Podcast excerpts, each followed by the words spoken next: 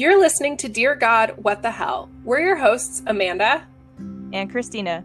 The purpose of this podcast is to recognize where the white American evangelical Christian church has fallen short and to recommend ways the church can improve. This is a safe learning and sharing space where we are unpacking our own personal experiences with the church and its sometimes toxic theologies and teachings. We recognize that not all evangelical churches are the same. What we share is an expression of our own personal experiences and is not intended to paint a picture of the evangelical church as a whole. We hope that by joining us, you are able to reflect on and unpack your own experiences growing up in the church as well. Thanks for listening. Hi, how are you? Just kidding. Hi. No, you're, yep. Hi, how are you? I, also. I am good. No joke. I did just wake up from a 15 minute power nap. Ooh, because spicy. Yeah, because I hung my curtains and they look good. I give myself a B minus because I'm a little uneasy with how some of it looks, but um they're up and they're stable currently. So uh I'll take that as a win. Sweet. I mean, the real test is are they going to come crashing down in the middle of the night and scare the shit out of you? Yeah, so we'll we'll just see. We'll just see. But hopefully that helps me sleep because I have not been able to sleep the last few nights. Oh, for sure. But they're lovely blackout curtains and I I really I really dig them. But how are you?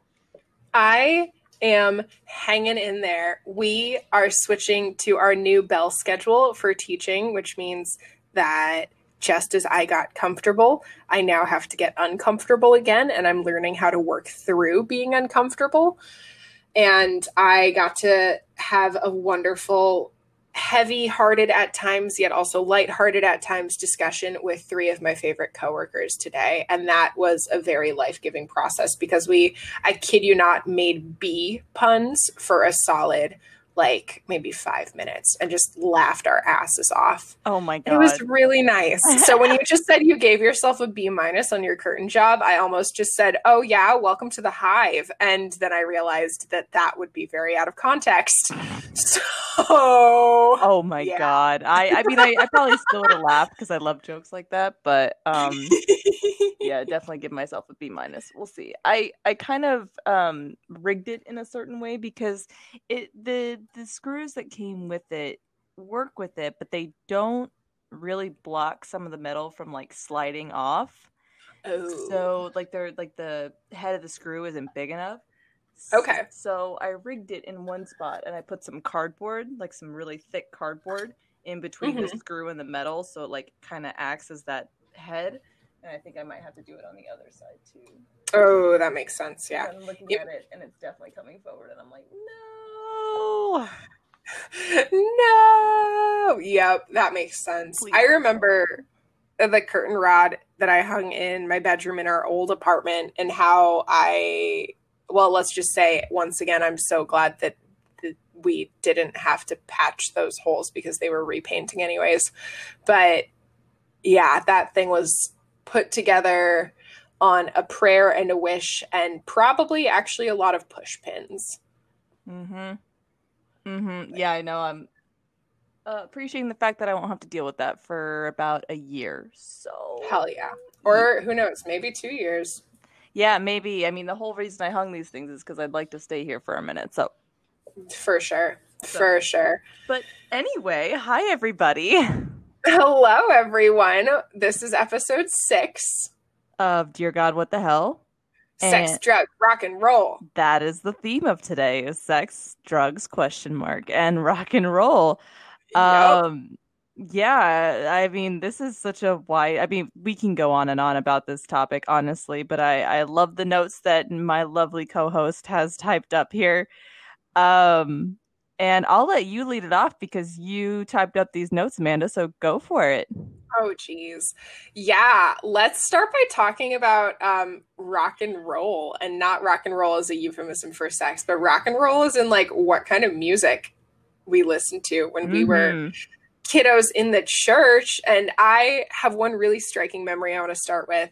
Um, I remember one day in school, particularly in chapel at school, where we had students come up and give their testimonies, which, if you aren't familiar with what your testimony is, I feel like the new hip lingo for that is like your story of how Jesus is impacting your life or has impacted your life, yada, yada, yada. Mm-hmm. And one mm-hmm. girl came up and gave a testimony about how only listening to Christian music for a week made her a happier person. Oh. Which Yes, which was very, it piqued my interest. And also, as we've addressed previously, I am a J on the Myers Briggs, aka I lean super hard into my judgment. I remember thinking, like, what? You mean you don't already listen to a ton of Christian music? Girl, you go to a Christian school. What are you doing with your life? So, yeah, seriously. I mean, I didn't even go to a Christian school, and literally the only things I listened to when I was growing up was Christian radio Christian music. I mean, this was up until about eighth grade. Once I hit high school, I started to develop my own taste in music. But until that point, it was literally nothing but, you know, Christian music. And and I think that that was big. I mean, to be honest, that's all I thought there was. I didn't and it's so funny. Really? Yeah, because my my folks, I mean, you know that our our dads were like rock fans when they were mm-hmm. growing up. Like our dads have impeccable taste in music. Truly. And I didn't listen to any of that. No Zeppelin, no Bob Dylan, no, you know, Beatles, no Elton John, no nothing. It was Actually, That's really funny that you mention that because now that I think about it, I did not get any of my musical tastes from my dad. I got pretty much all of my non Christian musical tastes from my mother, with the exception of the Dances with Wolves soundtrack, which I have forever been obsessed with because of my dad. But that is so interesting. I, I, had no idea about that. Yeah, the Dances with Wolves soundtrack. That's so obscure.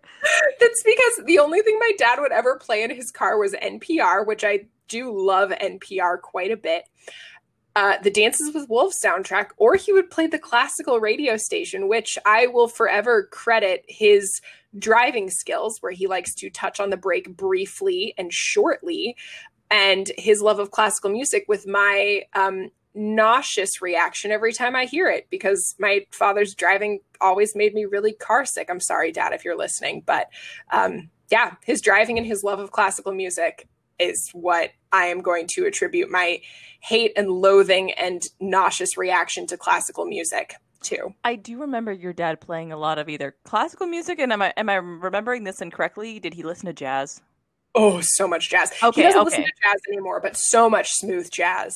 Okay, oh, yeah, because so I, I distinctly remember being in the truck and like four wheeling um up at George's and like him playing jazz. it's just oh, like absolutely. I feel like I feel like you know some ACDC would be better here, but it, I digress. I digress. But uh, I was also gonna say the fact that you like I do enjoy NPR. Yeah, that's an understatement. She loves NPR, folks. I love NPR. I that is you were correct. I we were in have... your car going back from the gym, and you had NPR playing. Yeah. I also my ringtone is literally Ira Glass doing an introduction for This American Life. So I absolutely 100% am very obsessed with NPR. And that's cool. And that's cool. it's one of the many things I love about you. Um, but let's talk about Christian musicians because yes. I remember uh, going to a music festival that happened um, in California that was um it was called Spirit West Coast. Oh, I remember hearing that advertised on K Love back in the day. Yeah, exactly. Exactly. So, um it was a huge Christian music festival. I don't think they do it anymore. Uh, I'm not sure really, but we would go to the one in Monterey, I believe, because I think there was one in Monterey. There's one in Del Mar, and that was really like my first interaction with not only Christian music, but also live music. So I remember seeing like um Newsboys, MercyMe, Casting Crowns, uh mm-hmm. kind of those those three really uh Jeremy Camp, he was another one. Oh, I met him once. Oh I embarrassed. I embarrassed myself when I met him. But oof, how do you embarrass yourself in front of Jeremy Camp? He's such a chill dude. I physically almost ran into him in a hallway. How do you do that? Who are so, you? I was dating. I was dating that guy in high school whose dad worked at a very large church and Jeremy Camp came and played at that church and because boyfriend's dad worked facilities at the church. I got to go backstage but to me it wasn't backstage. It was just a shortcut to get to the snack bar. And I'm walking along the line and I'm not I'm looking down at my phone or something and not paying attention. Before I know it I literally run into someone and look up and it is Jeremy Camp and I am embarrassed. Oh my god yeah. Once again, your food motivation just comes in clutch, doesn't it? I wanted the French fries, dude. I just mm, that church had that the was best all you wanted, French and then fries. of course Jeremy Camp's just in your way. You got to get out of my way. He got to get out between me and my potatoes. That's fair. That's fair. Um, but I would say those bands that I just listed off, like MercyMe, uh, Jeremy Camp, uh, Casting mm-hmm. Crowns, uh, Newsboys, they were very much so the like the bands whose songs you would sing in church for worship you know? Yes. and i know that youth group kind of did their own thing sometimes and they would sing different songs but those were the ones that i remember that were you know the stereotypical you know mm-hmm. praising god. That that that was their music which was super cool. Like they were known for christian music. Now this was also my first interaction with bands like hawk nelson oh yes. and relient k and um Stellar Kart. Oh, and uh, what? Sorry, I heard that the lead singer is a major asshole. What a bummer because they've got some bops. Ugh. Okay, okay, yeah. They, I will, I will say they, yeah, they had some bops for their time. I would not say that their bops have stood up well to the test of time. Oh no, they I'm, did have some bops. I'm sure if I listen to them now, I'll be like, no, she's absolutely right. Um, this is not a bop anymore. Uh, and then oh, who else? Oh, and Disciple. yes. Did you ever listen to FM Static? No, I did not. Dude, I'm sure okay. they were probably there though. So but what I remember from this this concert is that it was all outdoors, pretty much. I mean, most, mm-hmm. yeah, I was gonna say most concerts are, but yeah, kind of. Um, so it was done like I want to say almost on a horse track. Mm-hmm. So they had areas where you could literally camp and put up a trailer, put up um they had tent areas too, but like mainly trailers and RVs. So Wait. yeah, so This sounds like a Christian Coachella. Okay. And like you, you would park your trailer, you'd set it up, everything like that. You had all the hookups, and literally, like you could hear the band playing from. Like I distinctly remember hearing Jeremy Camp playing from the RV. Wow. Yeah, it was basically like a Christian Coachella. Um, and they also had Christian comedians. Um, which is where we got to interact with some of our, our, our favorite or my folks, I should say, their favorite comedians. My favorite comedian mm-hmm. is John Mulaney. yeah. But, um, I remember that you know, like the big artists that I previously mentioned, Jeremy Camp, Newsboys, all them, they got the main stage, which was massive, and then mm-hmm. the bands like Skillet and um, Hawk Nelson and mm-hmm. oh, Family Force Five Ooh, yes. Yes. I think I still follow Soul Glow Activatur on Twitter. really? That is amazing. I don't think they tweet anymore, but I still follow them. Um they all had like the secondary stage, and I'm gonna make this point here that those bands very much so kind of break the wall of Christian music because mm-hmm. they've come out and identified as Christian, but that is not their music breaks those barriers because mm-hmm. it's not i don't want to say preachy but it yeah it, it really isn't you know like skillet i can't remember where i saw them but it was just it was a live show and uh they like so many people in the crowd were there to see them and they weren't there for like the preachiness and the guy came out and tried to like preach the gospel and people were booing him off the stage Oof. Wow. Yeah. So I mean, that's unfortunate, but I, am just trying to say that like they're an example of Christian bands that their met their songs can cross genres. Yeah. That genre crossing is really what makes bands worth listening to still. Oh, so, I agree.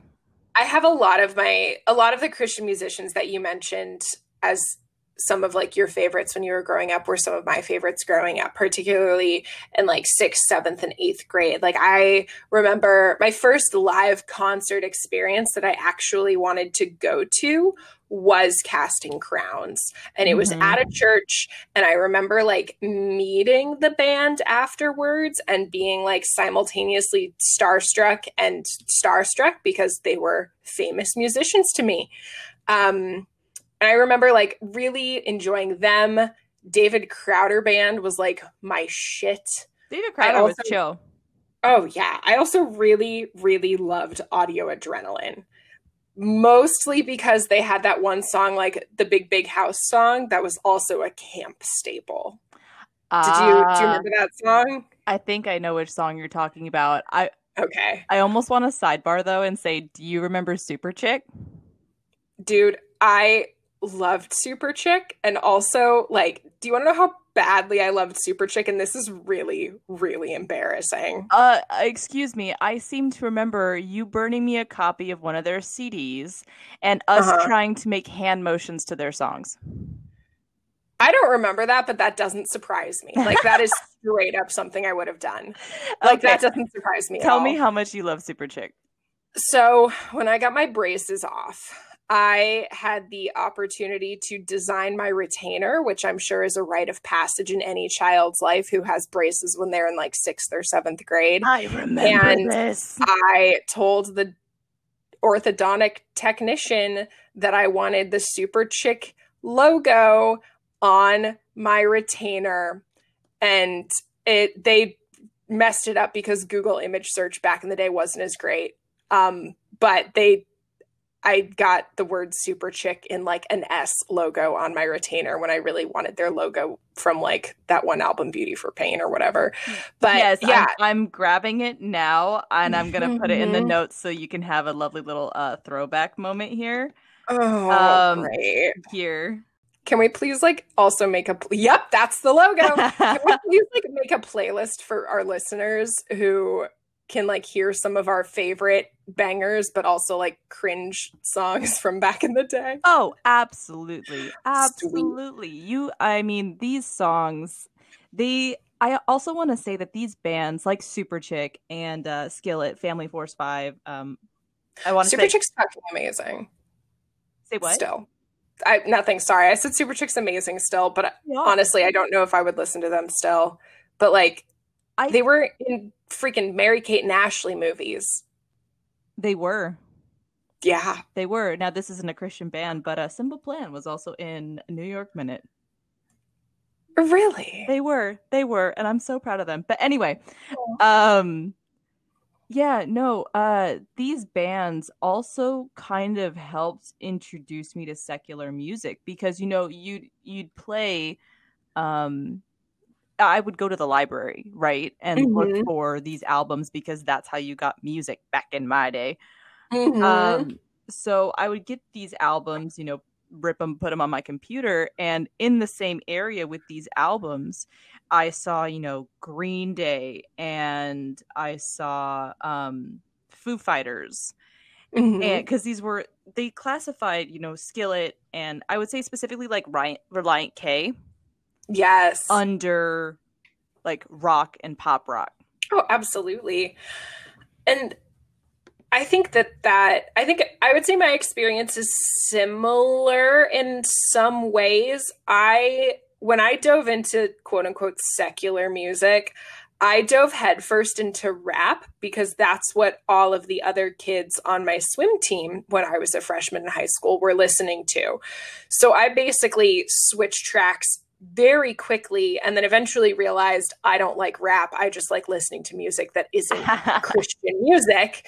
Um, and I think that's when I kind of like backtracked and looked for bands that were similar to Relient K and Switchfoot. And when um, Ooh, Jon Foreman Yeah, Switchfoot. when Jon Foreman like split off and did his own albums, that was when I really got into the groove of like folksy singer songwriter stuff, which I still love listening to today.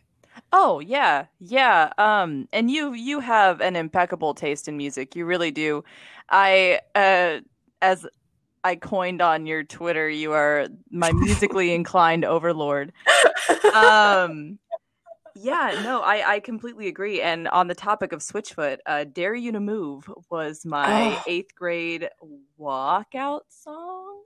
Really? Oh yeah, at my eighth grade graduation, we had "Dare You to Move." It was fantastic. Wow. We also had Green Day's "Time of Your Life" because who didn't? Oh, absolutely. And we made our parents cry to some song, and for some reason, it's not coming to my head. But anyway, was it "Butterfly Kisses"? Because everybody cries to that song. No, but that's probably going to be my dad's dance song with me. Really?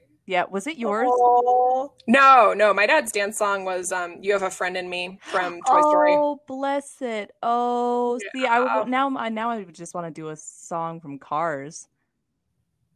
Like when there's no good songs in Cars for trust me, I thought about it. There's no good songs. Actually, Rude. I didn't really. Yeah, I didn't think about it that much, just because. I'll do "Life Could Be a Dream." Boom, boom. oh, that would be so cute. Oh my gosh. Anyway, um sorry. we're getting off on tangents here, but this this episode is I think it's just going to be a fun one because we're just talking about, you know, musicians. Now, do you have mm-hmm. you you mentioned rap and that made me think of Lecrae? Is he rap so, or hip hop? I think he's more hip hop. That's what I thought. Okay. Embarrassingly enough, the only like Christian rap that I got into was KJ52, who is not good, and Toby Mac, who is not exactly rap, but um Toby Mac is good though. He is pretty good, yeah.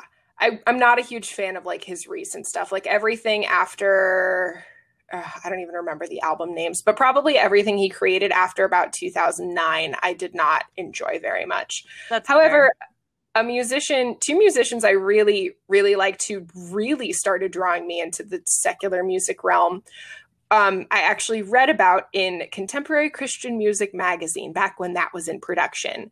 And they are Matt Kearney and Sufjan Stevens. Ah, Sufjan Stevens. Yes. And in the same magazine, I actually just got rid of all my CCM magazines except for this copy.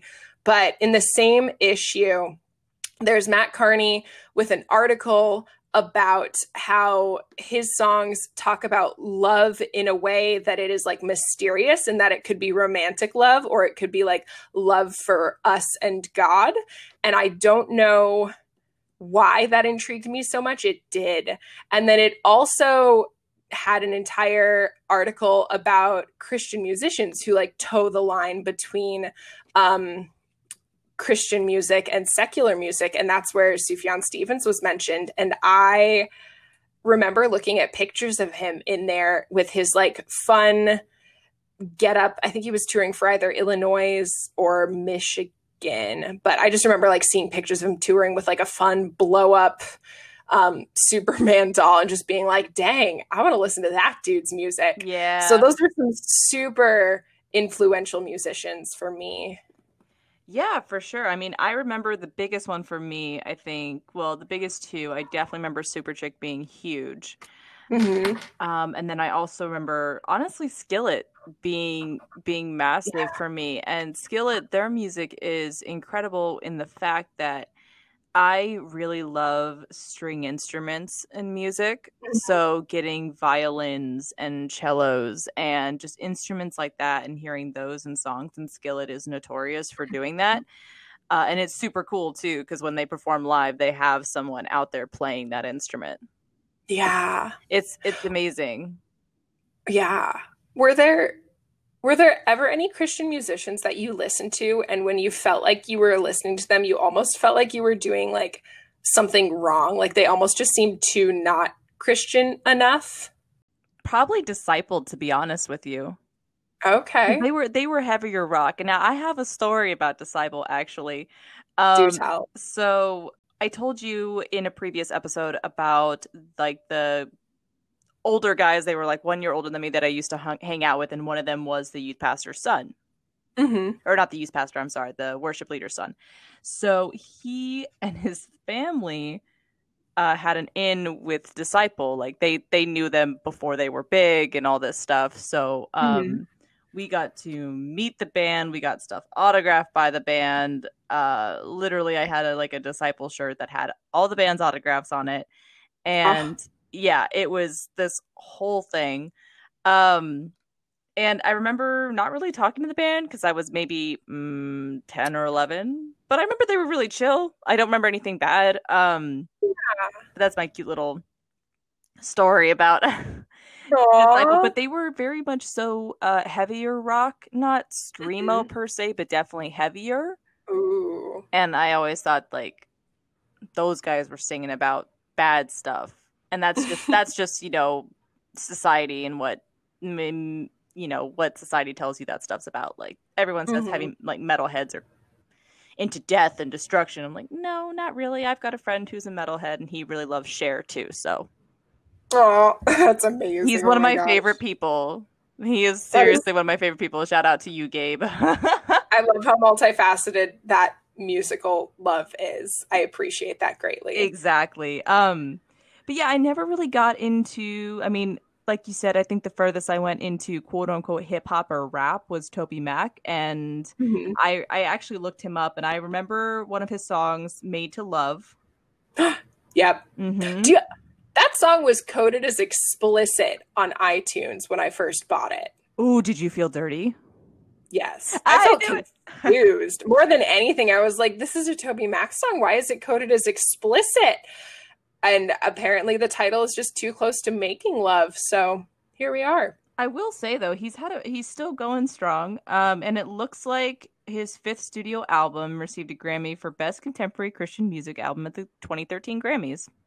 Wow. So that's impressive. Yeah that's that's a big deal. Um but yeah that's as far as i got into that. I was kind of into the like like you like the folksy kind of maybe i would say like pop punk Yes. And that's kind yeah. of where Family Force 5 comes in. Let me see mm-hmm. if there's anything. Oh, there is. Whoop de doo. Oh, they're still going? Are you kidding me? That doesn't surprise me one bit. Like they're very much so um like they're often noted for their uh party centric pers- persona mm-hmm. and eclectic mis- mix of genres ranging from rap metal to dance pop. Yes. Yeah. That just reminded me of another band that I think is like definitely into the heavy party persona that oh yeah. Ooh, which band? Did you ever listen to MXPX? Okay, no, but the name sounds super familiar. So add them. We're we're making a little list here, you guys, of bands mentioned in this episode, so we can definitely put that playlist together oh, for you. Hell yeah! Add them to the list for sure. I well, I'm also creating a written list right now, but they were like one of the bands that was literally they teetered on the edge of being a Christian band. I think more than anything, like the lead singer was Christian or something and like just proclaimed that in some of his songs, but I was obsessed with them in like ugh, freshman sophomore year of high school. Um and they were one of those bands for me when I listened to them and I was like, hoo hoo hoo, I'm listening to secular music, but not really, ha ha ha ha. Um, just kind of that like mischievous feeling that that gave me. Yeah, was great. But I also a couple other bands that I felt that way with was Me Without You and um, like Underoath and Thrice. And Ooh, I remember Underoath. I remember Underoath. Yes. Yeah, they were one of those bands that like I don't think we ever played an Underoath song in church. Like it was more of like you put some of their tracks on the playlist to play before youth group starts. But I remember yeah. our youth group band playing a song by Me Without You during like the communion and tithing and prayer time after a sermon and just being like, what is this music? And being obsessed with it from there on out. Yep. Yep. Which absolutely. also oh. just got reminded that they're breaking up next year. So now I'm sad. Oh no. Well, you can always have Family Force 5. that is a sorry replacement for me without you. Oh, I'm sorry. Um That's okay. let me see. Oh wow. She's got an interesting background. Once again, it's not it's not my place to tell. You can go look it up, but she's she's super cool lady. Um but yeah, that was a big moment for me as far as mm-hmm. kind of discovering my sexuality and then of course being like, "Oh, I just think she's pretty." Like there's nothing to it because the church and their homophobia. Homophobia.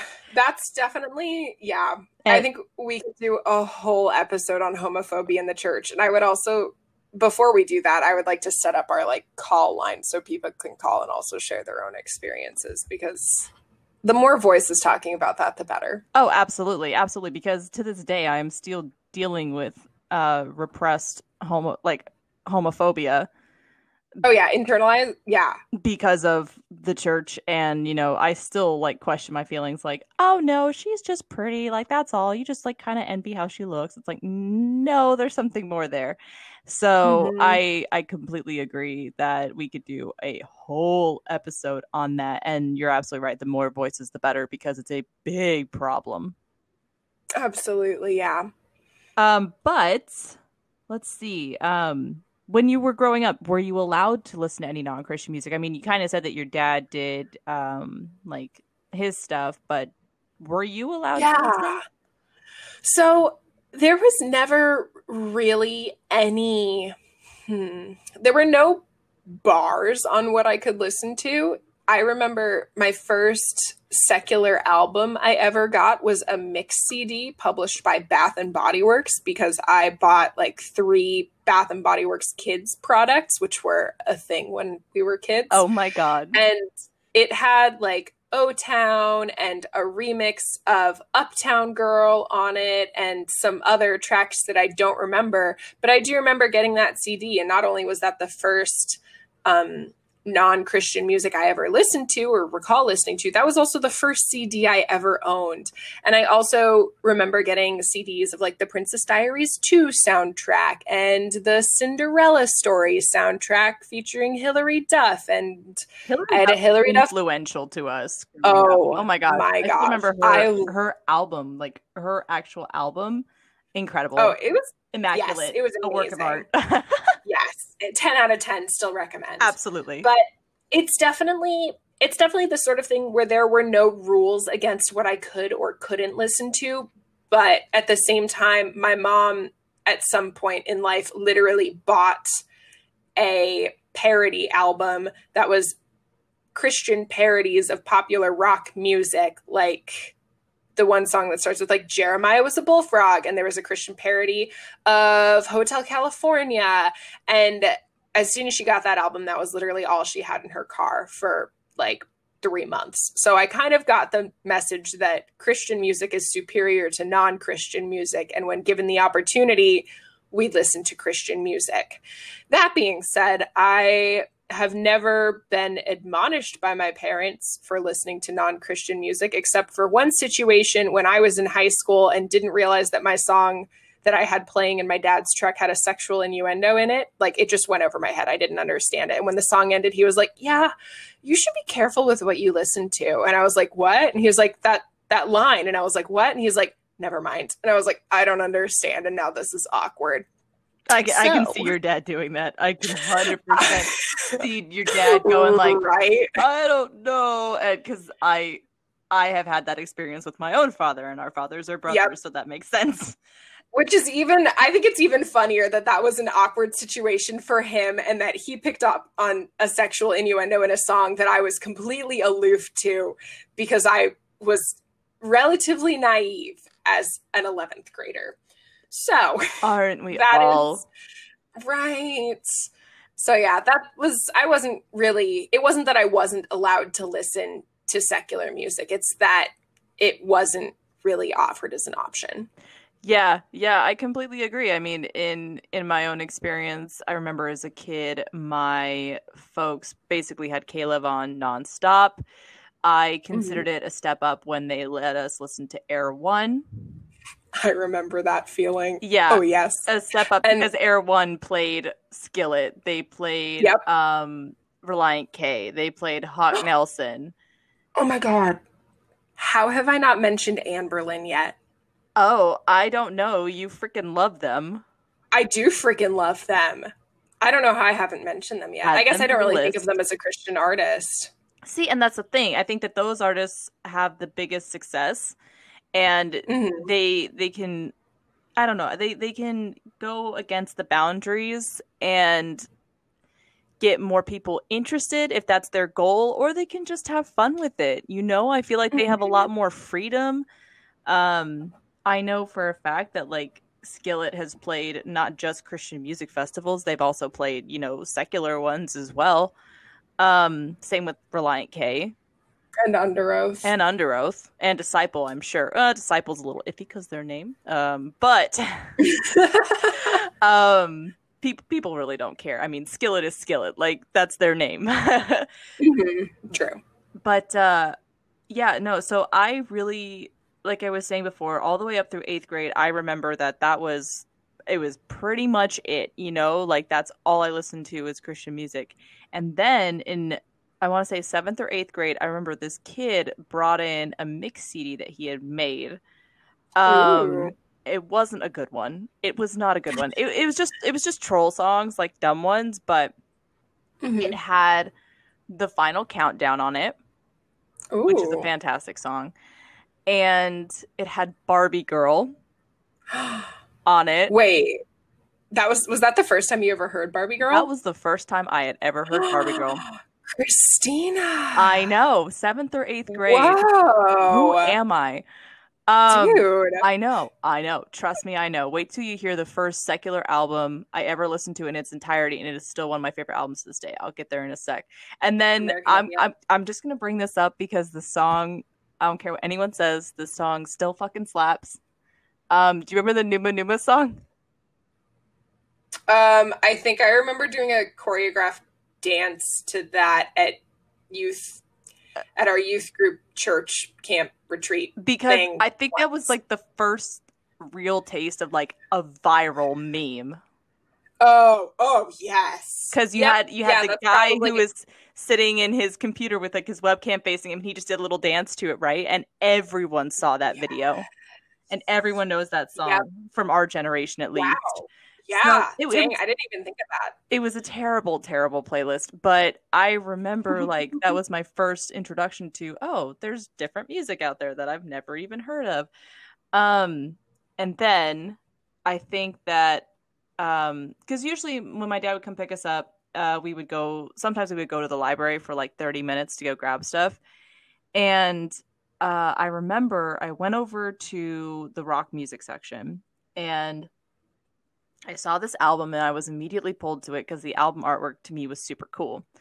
And it was Green Ooh. Day's American Idiot. I knew it.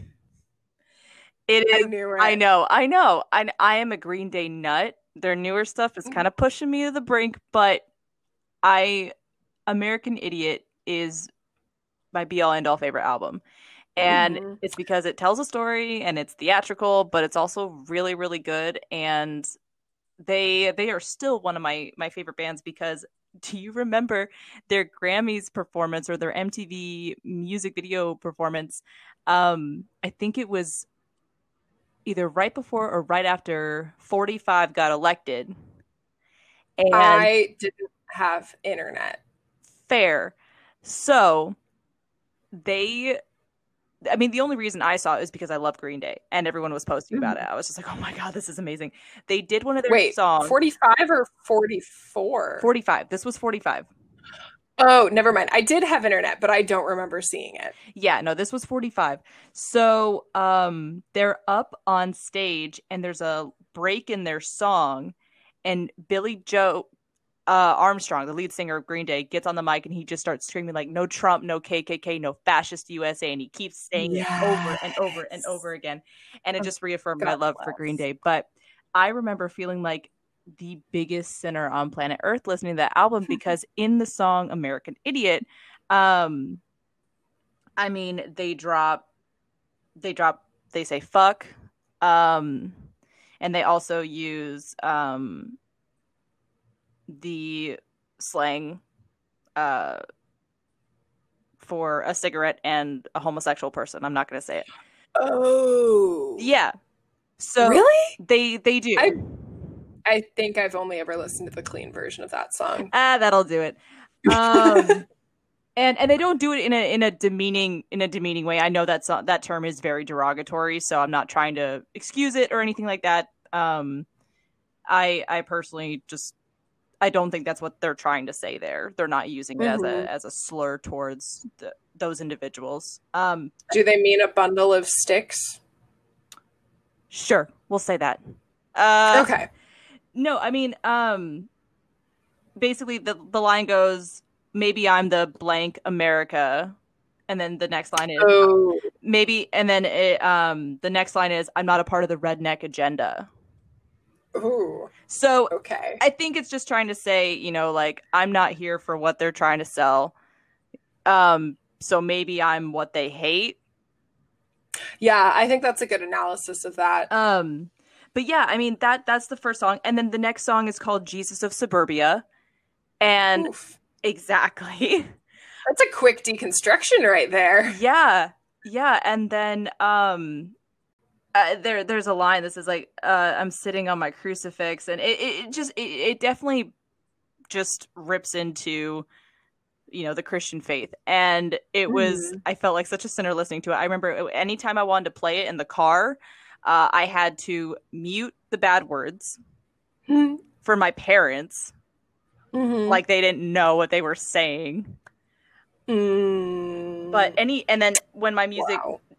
um when my music interests branched out and I listened to more secular music, I was still muting the songs. There were certain songs I couldn't play in the car because my mother would be like, "Do you know what they're talking about?" Because let me tell you, uh, Britney Spears, love you. Uh, when I would listen to like Womanizer and Three and all of her like more recent stuff, I, I couldn't play mm-hmm. any of mm-hmm. that in the car because my mom's like, "Oh my god, do you know what she's singing about?" And I go, "Yeah, dude."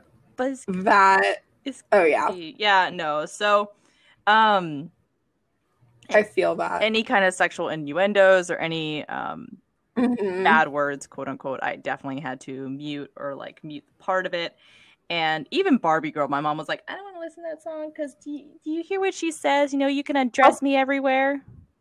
Barbie Girl is in, I have, I do actually have a very large bone to pick with Barbie Girl. Oh, it definitely because, is problematic. Huge. Oh, it's so problematic. It is, it, yeah, it's so problematic. And I, that is probably one of the first secular songs after you mentioned it. I remember hearing that at a sleepover mm-hmm. when I was in like second grade and just like jumping up and down on my friend's bed and like singing Barbie Girl. And I had no idea what I was singing because it's about Barbies, but oh no, it is not. No, it really isn't. And and that that song is definitely derogatory and problematic. But that I mean, I definitely did start to branch out and it almost kind of introduced me to just sex in general in a way because mm-hmm. I'm kind of leading into the next part of our episode, which is the sex part of it. Um, I never, and I mentioned this, I believe, in a previous episode, but I never had sex talks in school or in church. And if it was talked about in church, it was abstinence, abstinence, abstinence. That's it. Absolutely. That's it. Yeah. No, no talk about, you know, condoms, no talk about STIs, no nothing. It was yeah. abstinence. And that is a huge bone that I have to pick with the church. Oh, absolutely. I think, yeah, we, when our church talked about it, obviously it was all like very abstinence centered. When I was in youth group, I didn't have the verbiage to really discuss like complementarian beliefs versus egalitarian beliefs. Like, are men and women truly equal and have the same responsibilities and can divide labor accordingly between the two with what their actual strengths are? Versus complementarianism, where women have certain strengths in the home and they do those things and tend to those strengths, and men have certain strengths outside of the home, aka working and being the breadwinner. And those two things are equal in, in importance, but separate in how they are lived out. And I don't have very many memories of complementarian beliefs in the church that I grew up in, which makes me really thankful that those sort of beliefs weren't like forced down my throat. Um, I am so, so grateful that I have no early childhood memories of pastors saying that women need to submit to their husbands and blah, blah, blah, blah. Lucky. So, like, yeah, I'm like really, as I think about it, like, I'm really grateful on one hand that the sex talks literally only dove into don't have sex before marriage and didn't dive into all of those other issues that I did encounter as an adult in a church receiving premarital counseling, which we will get to when we continue our episodes and progress to those later stages of our lives as we talk some more. But yeah, our youth group handled the sex talks basically like abstinence, women stay pure. But one funny thing that I do want to note is that we I did did you have a purity ring? Was that a thing that you had? Oh yeah, my mom got me a purity ring and then I I took it to college and I went to my first hockey game and I got so pumped at the game, I was like banging on the glass like you're supposed to do. And I ended uh-huh. up flattening the ring uh, against the glass, and a stone popped out. And then she got it fixed, and I don't think I ever wore it again. Sorry, mom. That's hilarious. That is a much better story than mine. oh my gosh, that is a much better story than mine. Okay, what's yours? Oh, I I didn't, my mom did not buy me a purity ring. I asked her to buy me one, which I don't know what that says about me. That probably says something about conditioning from the church that in order for a woman to be valuable and signify that she's better than everyone else and pure, um, slash, that's all sarcasm in a way, that she needed to have a shiny ring. So my mom and I were at the Christian bookstore one day, which was a very common place for us to Oh, I remember I, those love reading and my mom basically said that I could have whatever I wanted as long as it was a book from the Christian bookstore. So I obviously read a lot of shitty young adult Christian literature. Oh, same. Ugh. Yeah, but um, I remember like being at the checkout and being like, "Hey, mom, you want to buy me a purity ring?" And she was like, "Why should I do that?" And I was like, "Because I should be pure until marriage or something like that." And she was like, "Okay, sure." She's like, "Yeah, so whatever." She bought me one and then I had some disordered eating in ninth grade. So then she bought me another one that was smaller and fit my finger better. Ooh. And then um, eventually I stopped wearing it. And that's when she noticed that I wasn't wearing it and was like, So why aren't you wearing your purity ring? And that is uh, another story for another time. Mm. But uh, yeah, I mean, this since mine wasn't until college, really. I mm-hmm. kind of my mom didn't care. she, I mean, she yeah. did care. She's like, "Do you still have your ring?" I'm like, "Yeah, it's here somewhere." I mean, yeah, I yeah, and I mean, like mine was in college too, but also like I still lived with my parents for part of college, so they got some good observation on my life. Yay! Um, I'm trying to think. Uh, now I will say this: you were talking about like it being kind of a status symbol. Did a lot of your friends have purity rings? You know what? Yeah, now that you mention it, a couple of them did. So one of my friends from high school had a purity ring that was very fancy and looked really nice.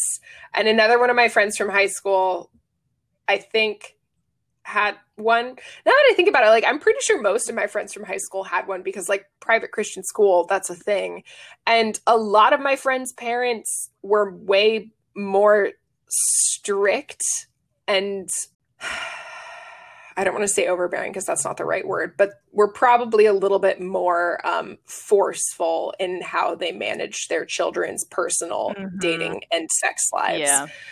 So that's actually a really good point that you made because, yeah, I do definitely think a lot of my friends had those when I was in like eighth, ninth, 10th, 11th, 12th grades. And promise rings, those were a thing. I didn't really have the whole promise ring thing because I had one one boyfriend when I was in in high school, and um, we only dated for like six months. But yeah, um, and he wasn't involved in the church, so there was really no reason for us to get one. Mm-hmm. It was a mm-hmm. very it was my soft it was our sophomore year. Bless it that relationship, super cute. It's done.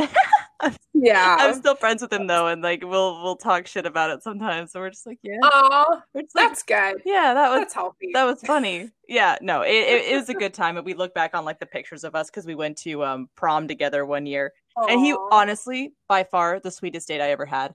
I remember his mom like picked us up in uh, a show. She was in a chauffeur outfit. Mm-hmm. and picked me up in her Prius, and I was blown away. I loved it. I was just like, "This that's is amazing!" So sweet. oh my gosh, that's so amazing. Seriously, the sweetest person. Um, his mom, his his whole family, honestly. Uh, but yeah, I I never did the promise rings. Purity rings were definitely a thing. Um, I never asked for one. My mom was like, do you want me to get you one? And I was like, yeah, I want to wear a ring. And that, see, it, that's the thing is, is my the jewelry aspect, the jewelry aspect. And I've never been a big jewelry person. I was like, yeah, sure, a ring. The reasons I I did these things, and I kind of touched on it in the previous episode when I was talking about like getting baptized and not fully understanding. Um, mm-hmm. same deal with the ring. Like I I didn't have the right motivation to get it, mm-hmm. or or like the understanding really yeah. You know, and so um well that that's my take on it at least. Like I yeah. I, I, didn't want it for the motive like for the reasons why my mom was getting it for me. Mm-hmm. I wanted it because it looked cute. And that makes a lot of sense because if you didn't have like sex ed through your school or sex ed through your church, besides like abstinence talks, I'm going to call them abstinence talks instead of sex talks. Yeah. Then that makes sense that you didn't like have the full picture. And I think I would agree from my own personal experience because our, the sex education that I got in junior high and high school was very much focused on the sort of idea of don't have sex because you will get pregnant even if you have anal sex um, you will still get pregnant because semen can move and if you have sex with someone then your husband's not going to love you in the future and you will get an std and it will be uncomfortable and you will die yep mm-hmm. so mm-hmm. it was very much and i think go ahead yeah i think very much for me like growing up in a private school, like that sort of cultural subset of having a promise ring really showed that you were a not a slut because slut shaming was a big fucking deal. Mm-hmm. You were B um, somebody of stature who is saving herself for marriage and was therefore desirable. And C was probably some sort of like class move to be like, oh, look at my purity ring. It has gemstones in it. Or look at my purity ring. It came from the Christian bookstore and it was $20 and it's silver and it doesn't look like anything special. So, like, I think there were a lot of um, motivators for me as well that were not necessarily like, oh, yeah, I'm going to stay pure until marriage, even though I did try very hard with that boyfriend. um, emphasis on I tried. Right. We'll get to that on another time. Right. And and um I I want to touch on that real quick. The and I I'm kind of bummed we don't have a male perspective, someone who grew up in the church uh to hear where they got their sex talk and like what it entailed. Um, yeah, because you you did touch on it the the slut shaming of it all, where and I think it honestly stems back to Adam and Eve and mm. Eve being the temptress. and I was just reading about this in a book. Yeah, and so that's where my mind went is like Eve is the temptress, right? She tempted Adam, she she seduced him into taking a bite of the forbidden fruit. And it has stemmed all the way to present day or at least when we were growing up in the white evangelical Christian churches that women are the temptress. And so I remember our quote unquote sex talks were very much so boys, the toxic boys will be boys mentality. Oh, yeah. And um, men can't control themselves. So it's up to you to not tempt them. You have to dress modestly. You have to do this. You have to do that. Like you, you can't, you can't show that. You can't. And me, I, I've always kind of struggled with this because I'm I'm bigger in my chest, mm-hmm. and so like I would wear a shirt that someone else was wearing too, and like guys would comment on my body, and yeah. I and I feel like you can relate to that for sure. I yes, as you were saying that, it reminded me of I had the exact same problem in high school, not with chest, but with legs oh, because oh, I have really long legs. legs. So I would wear I would wear skirts to church because it's Sunday and I want to dress up. And part of that was yeah, I wanted to look cute and I wanted attention, but it's not so that like guys are looking at my crotch when I'm sitting down when my skirt rides up because I have freaking long legs. Mm-hmm. And I am I am sure that I do not have any specific memories about people commenting on that, but also would not be surprised if that was something that people commented on either to me or my parents or behind my back. Mm-hmm. Oh yeah, and it, it was always um, very much so. Just you know, women submit to your husbands, and I know we're going to get into that more so in a later episode, but mm-hmm. um, it just it bothered me so much because the guys' talks to me always felt like, you know, you know, try your hardest, men. Like, and and I don't know, I and I'm not I'm not a guy. I wasn't in the in the men's, you know, sex talk or the the the boys' sex talk. I just I wasn't there, so I don't know. I'll have to. I'll maybe I'll reach out to my brother and see if he ever got the sex talk, and maybe I can bring it up in the next episode and kind of touch on it. But yeah, it just it sucks that that is is that is the mentality that we that I know we both experienced growing. No, we both experienced it. Absolutely. Yeah, and it sucks that and that is something that they definitely need to change. I I would like to see the churches be more open talking about sex and yeah. being more also, willing to kind of adapt the secular teachings as far as you know teach kids about you know protection and birth control mm-hmm. and what stis are how you prevent them um yeah. they don't like i'm not asking them to go as far as like abortion or anything but i'm just asking them to be more open to that because if the kids or if mm-hmm. young adults feel like they have a safe space to come to they will yeah i would definitely affirm that and agree and i also I think that it is harmful within the church to think of those things as secular topics. Like teaching a kid how to use a condom is not a secular topic. That is not giving them license to have sex, just in the same way that letting your kid get birth control is not a license for them to have sex. Kids are going to have sex. Like it is what pubescent and post pubescent humans do. It mm-hmm. is literally hormonal.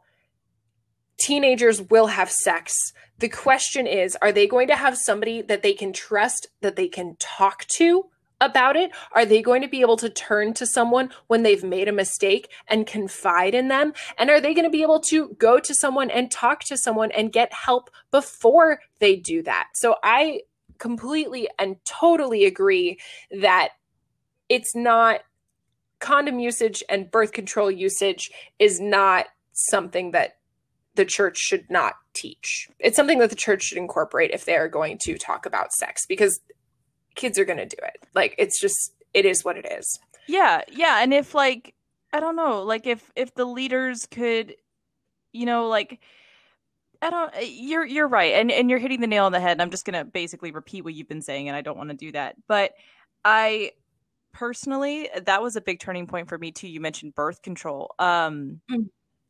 oh, I, God, I yeah. didn't get birth control until I was 21 years old because wow. my folks didn't think I needed it. If you don't mind me asking, how long had you already been sexually active? I hadn't yet. Oh, okay. Yeah, so I hadn't yet. Um, I wasn't until uh, college, but and that that just stems from growing up in the church unfortunately and and kind of looking down on people that had sex which is mm-hmm. again internalized like misogyny and all this stuff that that they kind of ingrain in your head and um i remember going to the doctor with my mom and mm-hmm. the doctor would ask me like are you sexually active and i would say no and the doctor would be like are you sure? And mm-hmm. I would say no. And then my mom would always be like, she would wear it like a badge of honor. Oof. Ooh. Like she'd be like, oh yeah, no, she said no, she's not sexually active. I'm like, I'm That's not. So it is. It's it's very cringy, and I, I, this is not me bashing my mom at all. Um, I just think that's kind of rough as a kid to be like absolutely i'm not sexually active no and like the doctor is honestly just looking out for you mm-hmm. and trying to help you and i remember when i was in college and i did get birth control i felt like when i told my folks they were like why are you on birth control mm-hmm. because if i come across the opportunity to have sex i'd like to not have a baby Yep. And that's the main thing right there. So I remember when I first got on birth control, I was 18 and it was my first year of college.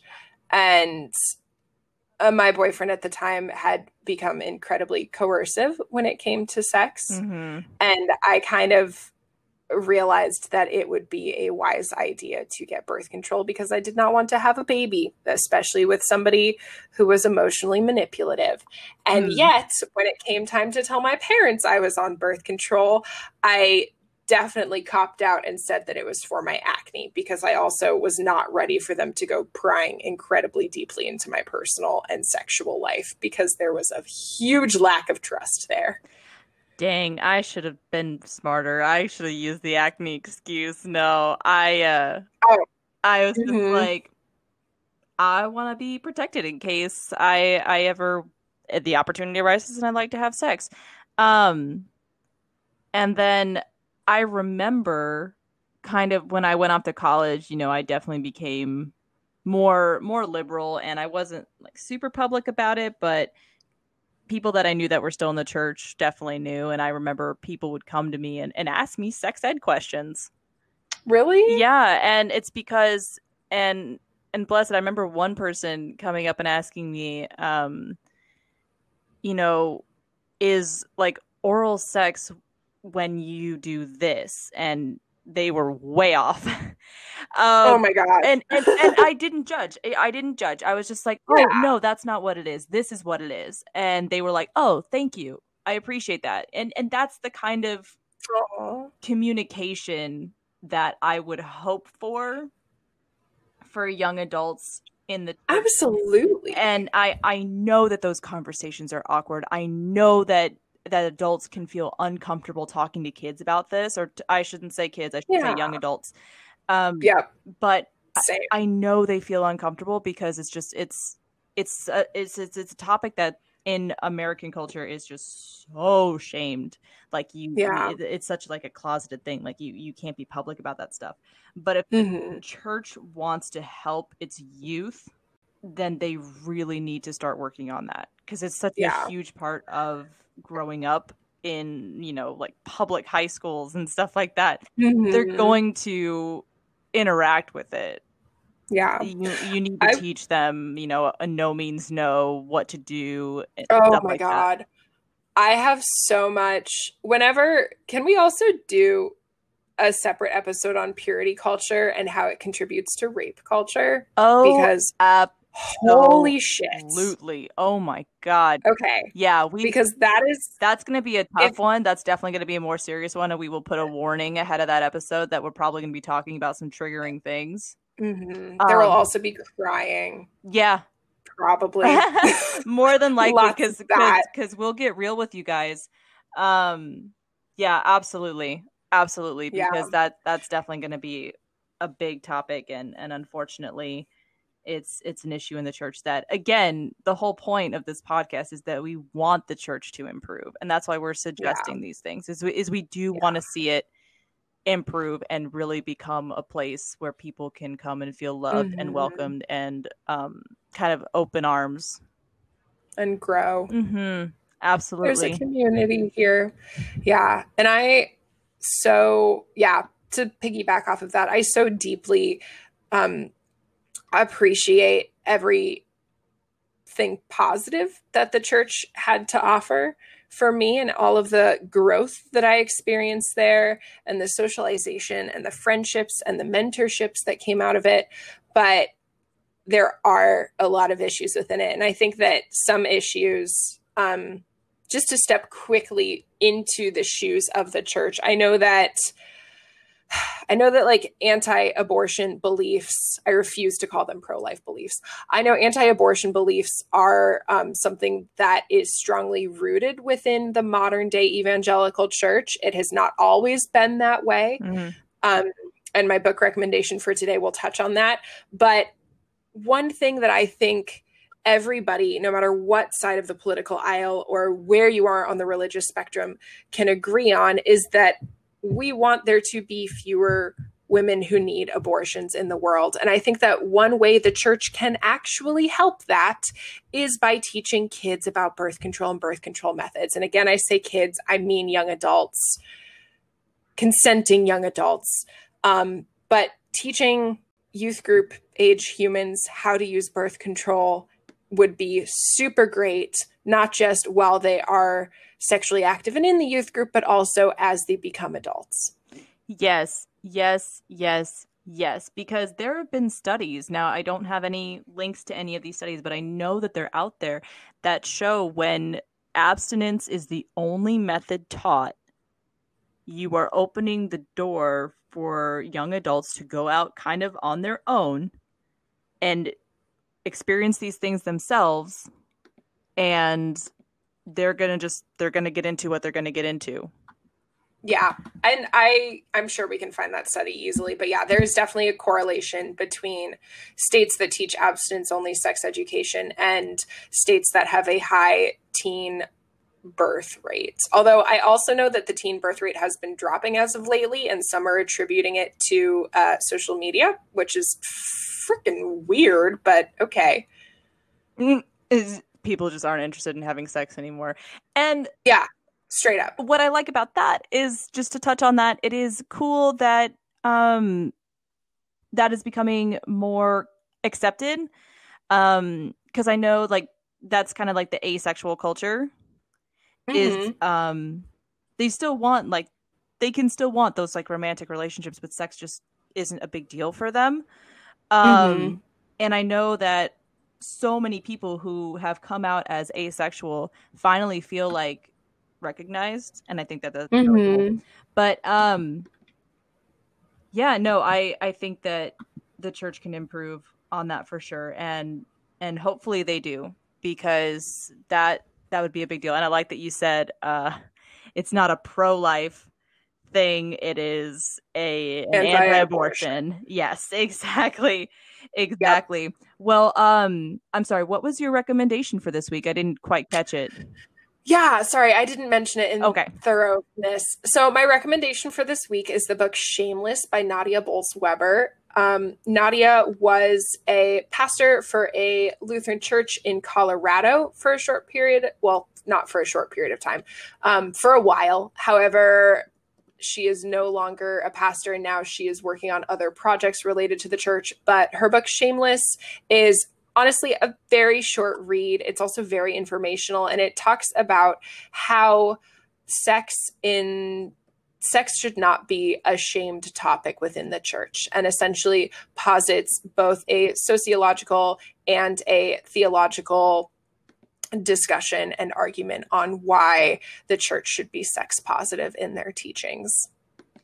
Also, why we should stop fucking blaming Eve for eating the goddamn piece of fruit because Adam was standing there like a passive little asshat. Yes. Anyways. Yes. I'm going to add like some applause right there. you're right. No, you're right. And I just thought to keep kind of on the subject, um, of my recommendation for this week. It's something that I've kind of started listening to, and it's super interesting because um, I'm I started a journal, and it's basically like um, a sex discovery journal because um, I'm finally on my own again. I feel like I can explore that side of myself a lot easier since I'm no longer kind of in my parents' house. It it really mm-hmm. feels nice just to have that freedom again. There is a podcast called Why Are People Into That with the question mark and exclamation point. And it is about uh, I have like a little description right here exploring sex, kink, gender, and love with Tina Horn. And nice. it is super, super cool. Um, I have listened to a few episodes and she's they're fantastic. They're is no shaming. They're so good with pronouns um, and just um, gender uh, fluidity and all this stuff. Like, so the first episode is about um, power. So, like, Ooh. um, They give me goosebumps. yeah, exactly. So, like, why is power a big thing in in in sex, and like, why are people into that exactly? So, it's it's a great podcast, um, and it goes kind of like all across the uh, all across the board here. So, like, um, they obviously talk about DOMs and subs.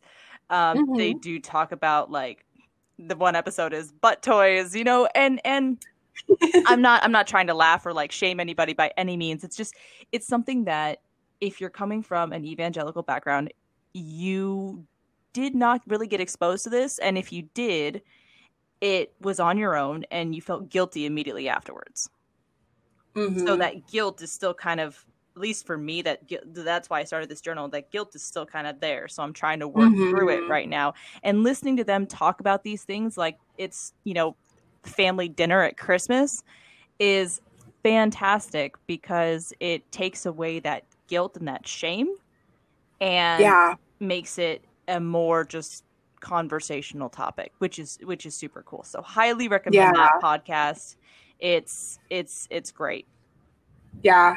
You said guilt and shame, and I had a flashback to my mother shaming me for something that I actually had never done at the time at which she was shaming me for it. So, woof. I might need to listen to that. yeah it's it's great it's great. I i think that the host is is fantastic. Um, and you learn things too things i mean that you didn't know were a kink or were something that people were into. So it's just it's cool. You learn about things. Yeah. but that is it for me amanda. Any other thoughts that you have before we sign off on this uh, longer episode? No, I think that is it. We um, thank you all for listening. I had a podcast say this today. I was listening to my recommendation from last episode, which was The Alarmist, and she's like, "We're doing the um, RSR method, which is uh, which is rate, subscribe, review." So Ooh. definitely rate us if you like what we're talking about. Give us Especially five- on iTunes. yes, specifically on iTunes. Uh, definitely give us a five star review. And um, once we see reviews come in, hey, we'll read them and we'll say thank you so much. Uh, oh yeah. And, And if you want to break our hearts forever, say something mean. Not really. I'm actually pretty resilient. I'll read it and say "fuck you," and then that'll be it. uh, and then I'll cry because uh, water, water sign. You immediately say Pisces. Damn it.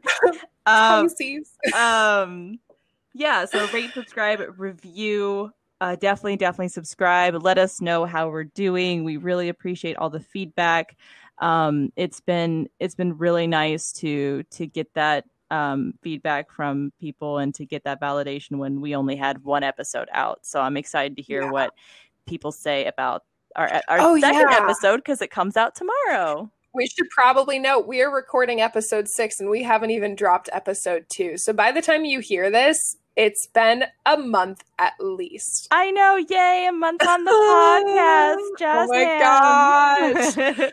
Yep. All right, everyone. Well, thanks for listening. This has been Dear. God What? the Hell. Hell. Ooh, we need to work on that. Eh, we'll get there. Bye. Bye.